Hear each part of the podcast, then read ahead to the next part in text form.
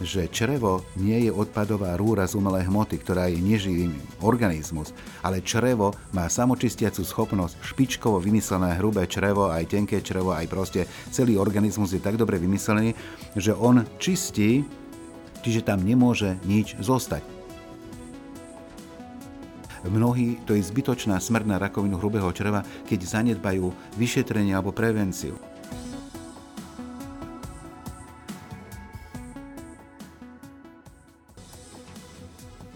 Dobré zdravie je silné zdravie a silné zdravie je zdravisimo. Črevné sprchy, Ečka, histamin či lepok. Dnes máme na tanieri mýty späté s gastroenterológiou a nie je ich veru málo. Pustíme sa do nich so známym odborníkom, doktorom Milošom Bubánom a shrnieme si aj fakty o alarmujúcich štatistikách rakoviny hrubého čreva, ktorým by sa dalo predísť. Podcast vznikol s podporou spoločnosti Takeda. Mediálnym partnerom podcastu je online magazín plný Elánu, kde sa dočítate o zdraví a o mnoho viac. Moje meno je Kristýna Baluchová a prajem vám podnetné počúvanie. Dobrý deň, pán doktor, vitajte. Dobrý deň, ďakujem za pozvanie. Pán doktor, v našom podcaste sa dlhodobo venujeme téme mýty a fakty v zdravotníctve. Čo je pre vás z kategórie mýtov najťažšie stráviteľné, keď sa pohybujeme v tejto oblasti? Niečo, s čím sa možno aj opakovane stretávate? Oh, tých mýtov je strašne veľa. E, nielen v celom zdravotníctve a v každej oblasti, a teda nevyhýba sa to ani gastroenterológii.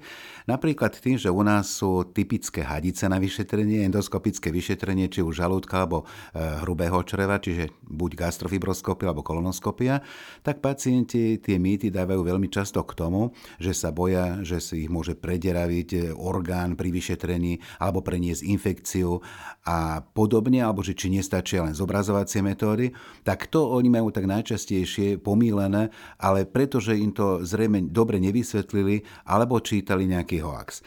Takže to máme také časté s tým, čo som povedal, že preniesť infekciu, že buď HIV, alebo že hepatitidu B, alebo helikobakter, že sa dá tým preniesť. Nie, nie je to pravda. Pretože my máme veľmi prísne kritéria čistenia týchto prístrojov, čiže neprichádza do úvahy, aby sa niečo takéto stalo. Takisto sa ani neprederaví e, orgán tým, pretože to robia len vysoko špecializovaní odborníci po atestáciách s dlhoročnými skúsenosťami. Napríklad mnohí lekári robia niekoľko stovák vyšetrení ročne, či už gastrohybroskopii a kolonoskopii, čiže majú skúsenosť. Samozrejme sú momenty, ako keď sa robí polipektómia, odstránenie polipu, kde môže byť stenčené to črevo a najmä keď sa jedná obrovský e, polip, tak môže nastať aj takáto nejaká komplikácia, ale je minimálna. Skutočne to sú minimálne veci, lebo nie zase každý má polip, ktorý je vyšetrený ten človek. A čo sa týka toho, čo som spomínal, že zobrazovacie metódy, či to nenahradia, nie. Oni sa koľkokrát pýta, pýtajú, že či nestačí CT alebo magnetická rezonancia. A áno, je to vynikajúce zobrazovacia metodika aj jedna aj druhá, ale tam chýba tá možnosť, čo dáva kolonoskopia a gastrofibroskopia, teda endoskopia, že vy jednak uvidíte vlastnými očami ten nález, ale môžete z neho zobrať vzorku mm-hmm. a môžete hneď aj pôsobiť liečebne, napríklad úplne terapeuticky, lebo odstraníte ten políb a dáte ho na histologické vyšetrenie. Mm-hmm. A toto zobrazovacia metóda nedokáže a ak to aj nájde, nejde, tak musí ísť na klasickú endoskopiu, aby sme mohli toto robiť tými klieštikmi, slúčkami a podobne, ten materiál, ktorý je veľmi dôležitý na histologické vyšetrenie. Fíha, no už len toto prvou odpovedou ste ma tak trošku upokojili, že viem si predstaviť, že by som bola pa- pacientkou v čakárni možno. Je toto také bežné, že keď ľudia prídu s obavami, že im to takto vysvetlíte, aby sa nejak možno že zbavili takého strachu alebo aj tých predsudkov mýtov? Je to v prvom rade invazívne vyšetrenie, mm-hmm. čiže nehovoríme, že je príjemné. Samozrejme aj gastrofibroskopia, aj kolonoskopia sú vyšetrenia, ktoré pacientia obťažujú. Je to úplne iné ako odmerať iba tlak, ktorý pacient e, nevníma ako bolest toto vyšetrenie, ale toto je niečo iné a čím viacej času lekár a sestrička minú na poučenie presné pacienta, tak tým menej e, majú strach z toho, že pacient bude e, ustrašený alebo že nebude spolupracovať. Máme veľmi dobré skúsenosti s tým, že keď pacientovi všetko dopodrobne vysvetlíme a on sa pýta a sme pri tom pokojní aj opakovane, keď sa opýta, nie je to problém, naozaj tí pacienti sú uvoľnenejší, nemajú taký veľký strach, alebo keď ho majú, ho dokážu potláčať, ale viacej spolupracujú. Či už sa týka dýchania pri gastrofibroskopii, uvoľnenia pri kolonoskopii a podobne, lebo sú tam samozrejme aj také momenty, ktoré sú pre pacienta tak spoločensky nepríjemné, keby sa to stalo mimo vyšetrenia. Mm-hmm. Lebo pri prvom vyšetrení grga, pri druhom musí vypíš, vypúšťať plyn a on si to dáva do súvisu s tým, že je to spoločensky nepríjemné, no ale pri tých vyšetreniach je to aj nutné, aby sa mu uľavilo. Mm-hmm. Čiže keď tomu pacientovi dáme na vedomie, že je to súčasť vyšetrenia a jemu sa tým hlavne uľaví, takže samozrejme nemusí sa báť. Mm-hmm. Určite by to bolo iné, keby sa mu to stalo na očnom. Hej. Dobre, poďme teda e, k takej oblasti, ktorá je veľmi, veľmi často spájaná možno s nejakými aj dezinformáciami, ktoré si ľudia zvyknú googliť, keď začnú mať nejaké tráviace problémy. Celiakia. Prečo je vlastne dôležité, aby bola diagnostikovaná, aby bola správne diagnostikovaná, aby to nebolo o tom, že aha, tak asi mi je to, alebo urobil som si nejaký self-test. No a potom čo s tým ďalej? Dá sa vôbec nejak vyliečiť alebo mm, treba celý život skutočne dodržiavať dietu? Ako to je? Celiaké je veľmi časté ochorenie. V minulosti až také nebolo, ale nie preto, že by sa nevyskytovalo, ale preto, že neboli také diagnostické možnosti, ako sú teraz. Preto je tej celiakie oveľa viacej. Treba si povedať, že celiakia nie je choroba detí, ako si niektorí myslia, že človek môže z nej vyrásť. Nie je to tak pretože je to autoimmunné ochorenie, teda nie alergia a nedá sa s nej výraz. Čiže e, ide o neznášanlivosť toho lepku, čiže na celý život musí človek lepok vylúčiť a to je zároveň jediná možná liečba. Čiže ďalší mýtus tiež hovorí, že možno na západe alebo že niekde v iných krajinách, že majú na to liek. Tak, Nie, to neexistuje na to liek. Naozaj neexistuje žiadny liek na svete. Jediné, čo existuje, je včasná diagnostika na základe ťažkostí, s ktorými pacient príde, alebo že majú v rodine e, túto chorobu a tak príde sa už preventívne vyšetriť a e, vyšetrenie nestačí len z krvi, ako si niekto myslí, že spraviť serologické vyšetrenie alebo genetické. Naozaj nutné aj gastrofibroskopické vyšetrenie s odberom vzorky na histologické vyšetrenie z tenkého čreva, z dvanáctnika, z bulbu do a podobne. Čiže toto je veľmi dôležité. A preto je to dôležité, že keď človek e, by naďalej konzumoval lepok, hoci má celiakiu, naozaj sa môže stať, v ambulancii sa stretávame, že mali sme dievčatá, ktoré nemohli otehotniť. To bolo tiež dôsledok tohto. Niektoré mali ťažkosti s kožou, rôzne e, nálezy na koži, liše a všelijaké takéto veci sa tam nachádzali. Takisto osteoporóza a podobne. A to všetko potom samozrejme sa upraví, pretože ten lepok, keď oni nepríjmajú, tak ako sa úplne tá sliznica vráti do pôvodného stavu a naďalej môže zdravo vstrebávať všetky tie živiny, čo prichádzajú. Mm-hmm. Treba len povedať teda, že celoživotne, to znamená, že môžu konzumovať rýžu, kukuricu, zemiaky, pohánku, ale nie pšenicu, ráž, jačmeň ani ovoz. Mm-hmm. A k tomu rozumiem správne taký ten prístup, že pokus omyl, že budem chvíľku skúšať to, že vysadím, ja neviem, niečo, nie je mi lepšie, vysadím niečo iné, stále sa mi nezlepšuje stav a potom nakoniec prídem, že aha, tak asi to bol lepok a e, takto k tomu prístupujem, to asi nie je najvhodnejší spôsob. Skúšajú to mnohí aj takto, že e, väčšinou si všimnú, že naozaj po múčných jedlách majú najmä pocit nafúkovania alebo hnačka alebo nejaké iné veci, alebo krče, bolesti v brúchu a podobne. A na základe tohoto oni vysadia lepok, že čo keď to náhodou je toto a im sa uľaví. Ale nemusí to byť vždy celiakia, môže byť len neznášanlivosť lepku ako alergia, ale nie celiakia. Ale e, dôležité je to si uvedomiť, že keď pacient ide na vyšetrenie, musí lepok konzumovať aspoň 4-6 týždňov, pretože inak sa to nedá vyšetriť. Lebo keď on nekonzumuje lepok, jemu sa úplne e, tá sliznica vráti do zdravého stavu. Mm-hmm. Takže toto oni robia. Len potom, keď to vylúči, e, tam možno ste mysleli aj to, že Niekto robí takú chybu, že vylúči lepok všeobecne, lebo že mu je bez neho lepšie a nekonzumuje ho vôbec aj napriek tomu, že nemá celiakiu. To nie je správny postup, pretože sa môže ochudobniť o rôzne minerály a samozrejme vlákninu. Čiže neodporúčame ľuďom, ktorí nemajú celiakiu, aby nekonzumovali lepok. Uh-huh, uh-huh. Už sme tu spomenuli trošku slovo alergia.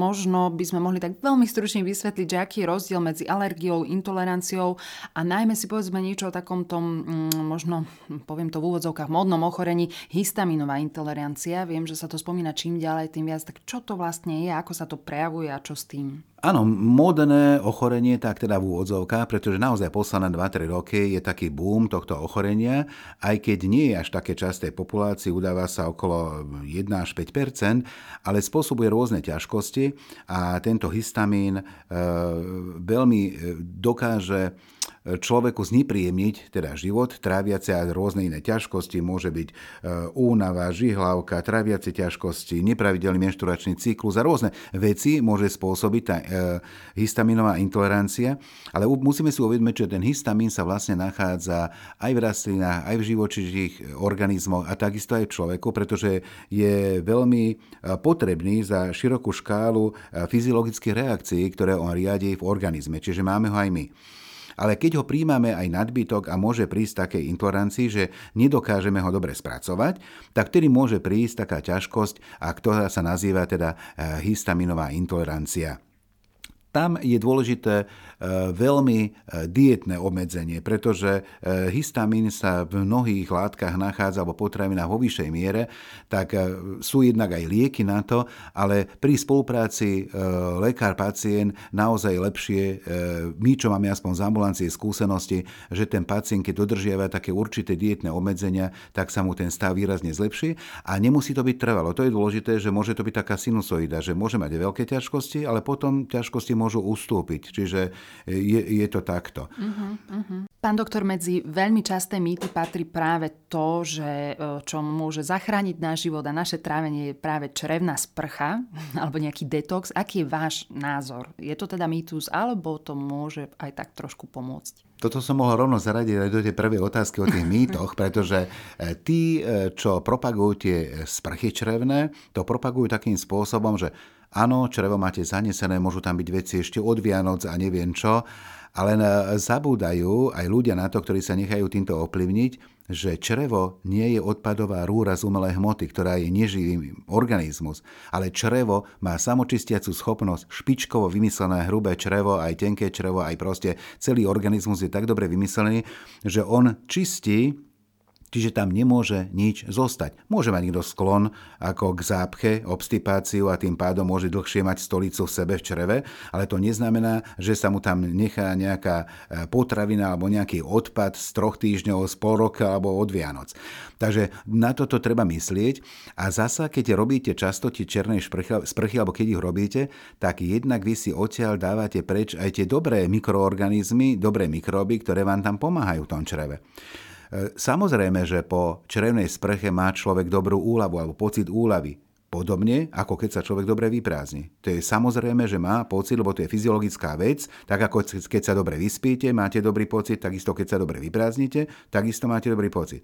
A táto črevná sprcha to tak imituje. Ale my odporúčame tú črennú sprchu napríklad vtedy, keď pacient sa bojí alebo mal e, problémy už v minulosti pri kolonoskopii na čist, pri čistení z tých prípravkov, ktoré sú na čistenie, tak vtedy odporúčime, že naozaj sa to dá spraviť šetrnou e, červenou sprchou a pacient sa môže aj takto pripraviť na kolonoskopiu. Uh-huh. Ja som mal iba zo pár takých pacientov, čo sa takto pripravili, ale aby sa to pravidelne robilo s tým, že aby sa tam spravila očista, detox a podobne, tak s tým teda ja nesúhlasím, nie som zastancom cieľom takéhoto detoxu. Detox je pre mňa e, správna životospráva u človeka, správna životospráva, čo sa týka jedla, e, nefajčiť, nepiť alkohol, e, nebyť obézny a samozrejme pravidelná pohybová aktivita a zdravá, pestrá strava. Uh-huh, uh-huh. Možno práve po takýchto praktikách eh, siahajú ľudia, ktorí majú naozaj také nejaké problémy, ako napríklad pocit nafúknutia. Viem, že to sa veľmi často skloňuje v reklamách. Uh, ako možno so zdravým rozumom pristupovať k zdravému stravovaniu? Vieme, že tu máme tiež také modné vlny Ečka, nie bio, eh, potraviny, len špeciálne uh-huh. diety. Ako sa v tom Áno, tie Ečka, takéto rôzne konzervačné veci sú v tých, tých potravinách, ktoré sú konzervované, údené a podobne. Čiže dá sa tomu vyhnúť napríklad tým, že človek si pripravuje čerstvú stravu, neodkladajú potom do chladničky, aby ju spotreboval aj za niekoľko dní a podobne, ale najideálnejšie je pripravovať z kvalitných produktov stravu len na to jedno zjedenie a zasa pripraviť ďalšiu, keď sa bude jesť. To je teda ideálne.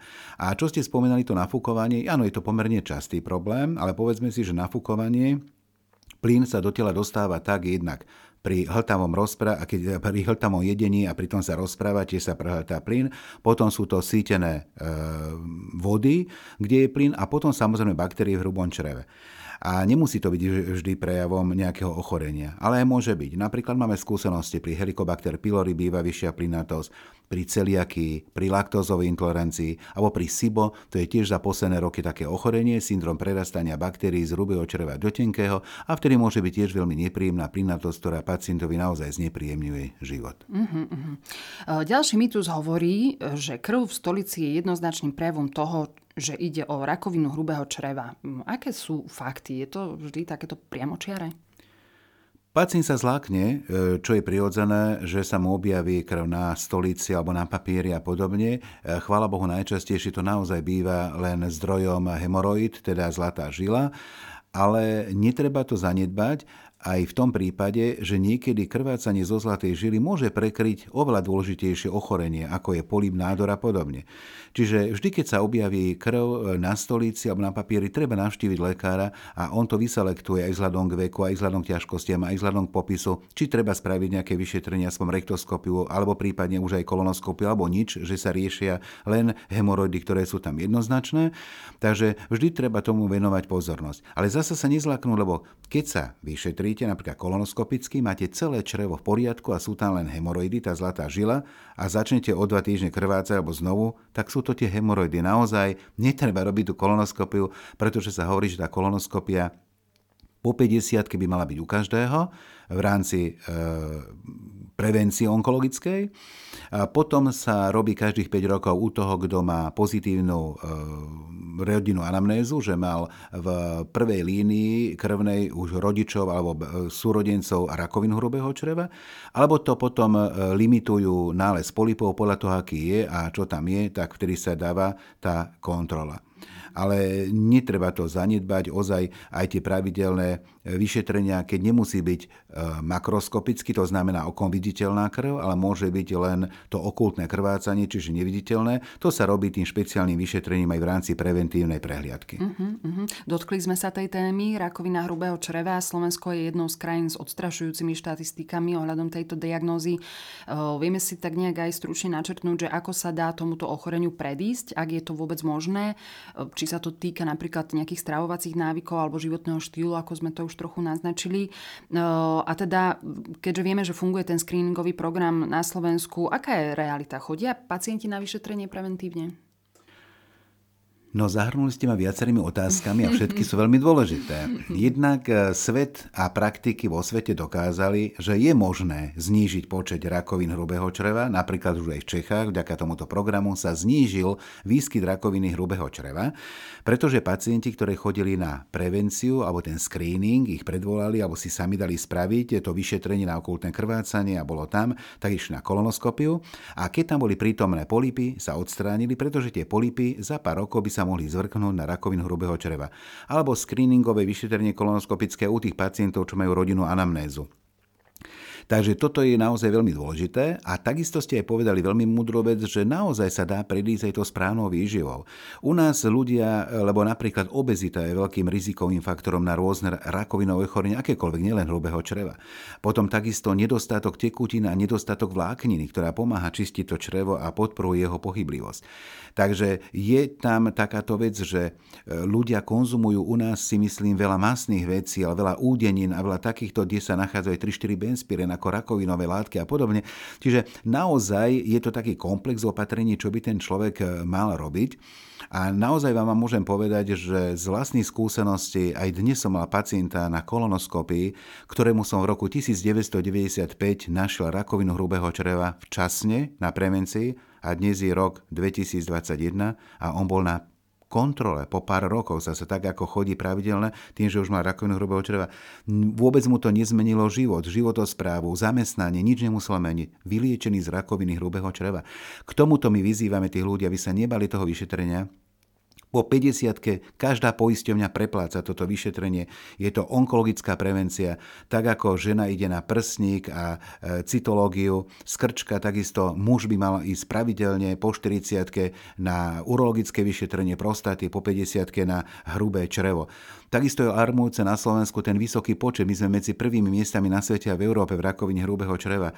A takisto je smutné, keď to len porovnávam, že zbytočne u nás zomrie 150 žien v roku, ktoré sa nedali zaočkovať e, proti vírusu na krčok maternice. Mhm. Zbytočná smrť. Mm-hmm. Takisto ako aj u nás na mnohí, to je zbytočná smrť na rakovinu hrubého čreva, keď zanedbajú vyšetrenie alebo prevenciu. Mm-hmm. Vtedy sa dá robiť všetko. Potom už je, keď je to veľmi komplikované a ide a máme príklad, že má už viac e, mesiacov krvácanie, ale sa bojí, že má rakovinu. No nakoniec má neprichodnosť čreva, tak musí ísť a potom už to už sa s tým nedá nič robiť. Niekedy má metastázia, došiel naozaj neskoro, ale keď to začalo, tedy sa mohlo s tým niečo robiť a mohol žiť. Mohla som zachrániť. Veď rakovina hrubého čreva je jedna z najlepšie liečiteľných, keď je vo včasnom štádiu zistená rakovin, e, aké sú. Takže máme s ním veľmi dobré my skúsenosti. Hovorím, máme veľmi veľa pacientov vyliečených z vlastných skúseností, čo viem, a my sa z toho teda veľmi tešíme a ich aj pozbudzujeme, teda tých ľudí ostatných na základe týchto príkladov, lebo manželka zachránila život mužovi, ktorá mu tak pílila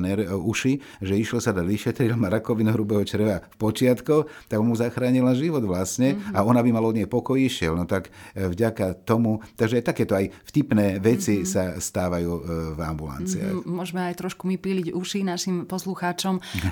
Ako majú postupovať, e, keby práve mali hm, takúto situáciu, že mám po 50 nikdy som na takomto vyšetrení nebol. Čo, idem na, za všeobecným Samozrejme, lekárom? všeobecný lekár, pretože mm-hmm. potrebuje výmenný lístok, to je naďalej podľa zákona kvôli poisťovni a podobne. A poprosí o preventívnu kolonoskopiu. Čiže po 50 je to normálne uvedené v rámci preventívnej e, prevencii proti rakovine hrubého čreva a po 50 každý človek má na to nárok. Samozrejme, niektorí aj skôr idú z tých dôvodov, čo už som v minulosti spomínal, ale nemusí mať ani žiadne ťažkosti a môže si dať spraviť preventívnu e, kolonoskopiu. Uh-huh treba sa tej kolonoskopie tak báť. Je to skutočne taký strašiak, už sme si to tak načrtli na začiatku, že naozaj treba si možno zahodiť ten strach. Máte takú skúsenosť spätnú väzbu od pacientov? Čo no myslím povedia? si, že u mňa to je veľmi príjemné. Pacienti sa veľmi tešia, keď idú ku mne. Takže e, samozrejme, ja mám aj výhru trošku z toho, že som e, robil v médiách a že ma aj poznajú tí pacienti a im tam takým upokojujúcim hlasom rozprávam počas toho vyšetrenia a tým, že som sa objavil objavovali v ich obývačke, tak ma berú ako súčasť rodiny koľkokrát a majú aj tú dôveru. Je to trošku, tá komunikácia je trošku iná. Naozaj v tomto mi to pomáha. To som vďačný aj tej mediálnej e, takej sláve v úvodzovkách, že naozaj tí pacienti e, majú s tým dobré skúsenosti. A po toľkých rokoch, viete, ja som robil aj primára, aj všetko možné, tak nechodili za mnou, pretože som bol z televízie, ale pretože mi dôverovali, alebo že som mal také výsledky, že tí pacienti to povedali a chodili preto, lebo môžete byť trikrát slávni, ale keď ste drevení, tak ma nebudú k vám chodiť na kolonoskopiu, nebudú sa dávať týrať len kvôli tomu, že vás videli e, v televízore. Takže e, myslím si, že máme dobré skúsenosti aj s gastrami, aj s tým kolonoskopom. Pacienti naozaj oceňujú práve to, e, čo sme hovorili na začiatku, tá príprava, že človek nelutuje ten čas, aby to pacientovi vysvetloval a nestresuje sa toho, že koľko máte veľa ľudí v tej čakárni, lebo ten čas my venujeme každému, kto tam príde potom donútra. Čiže nám je jedno, či tam príde k nám na vyšetrenie upratovačka alebo kráľovna, všetci majú u nás rovnaký prístup voči týmto vyšetreniam, čiže je to úplne naozaj jedno. Mm, to je skvelé. Máte pocit, že máme dostatočné povedomie o tomto ochorení, keď hovoríme o rakovine hrubého čreva na Slovensku? Slovensku? Nie, nemáme. Nemáme vôbec žiadne dobré povedomie celkovo, čo sa týka o zdraví, ale mm, oveľa lepšie, ako to bolo voľa kedy. Pretože za predchádzajúcej éry, za komunizmu to bolo také, e, že sa o vás povinne staral štát o to zdravie, teraz už to neplatí, ale zase ľudia začali zisťovať, že keď sú zdraví, sa majú lepšie, lebo môžu pracovať a môžu zarábať peniaze. A keď sú chorí, tak to nie je tak. Oveľa viacej sa starajú o svoje zdravie, aj chodia na prevenciu, ale stále nedostatočne. Naozaj to je veľmi, veľmi malý počet tých, čo dodržiavajú. Ženy sú v tomto viacej disciplinované, ale u mužov teda tam sú ešte veľké e, možnosti, aby sa napravili. Ale treba stále, aj takáto relácia, čo vy robíte, to je tiež to má zmysel, pretože tých ľudí treba edukovať stále, lebo stále aj dorastajú noví ľudia a dospievajú. Takisto určite treba viacej venovať sa v tomu aj v mediálnych kampaniách, aj e, nahovárať ich na tie screeningy ako hrubého čreva, e, im to až naozaj ponúknuť až do bytu, koľkokrát do sránky, lebo treba si uvedomiť, keď už sme aj by boli na peniaze ako z ekonomického hľadiska, naozaj tá prevencia je niekoľkonásobne lacnejšia ako už samostatná liečba tých mm-hmm. nádorov, čiže, mm-hmm. alebo akéhokoľvek ochorenia. Čiže to je jednoznačne aj finančne je menej náročné pre štát ako už liečba. Uh-huh. Pán doktor, náš čas sa kráti. Ešte si prosíme nejaké odporúčania na záver. Nejakú na dobrú záver, radu. dobrú radu, aby sme si vážili, keď sa ráno zobudíme, že máme pred sebou nový deň, aby sme mali okolo seba ľudí, ktorí majú pozitívnu energiu, pretože to veľmi pomáha. Dobrá rodina, dobrí priatelia a nezaoberať sa politikou. Ďakujeme vám veľmi pekne za váš čas. Ďakujem pekne. Milí poslucháči, náš podcast Zdravisimo sa pre dnešok končí. Náhrávky z cyklu Mýty a fakty nájdete aj v Spotify a ďalších podcastových aplikáciách. Nezabudnite nás odporučiť aj svojim priateľom a sledovať nás môžete aj na facebookovej stránke Zdravisimo podcasty o zdraví. Ak máte chuť, napíšte nám, o akých témach by ste sa chceli dozvedieť viac. Všetko dobré a čoskoro opäť do počutia. Podcast vznikol s podporou spoločnosti Takeda. Spoločnosť Takeda nenesie zodpovednosť za názory a informácie prezentované v tomto podcaste. Mediálnym partnerom podcastu je online magazín plný Elánu, kde sa dočítate o zdraví a o mnoho viac.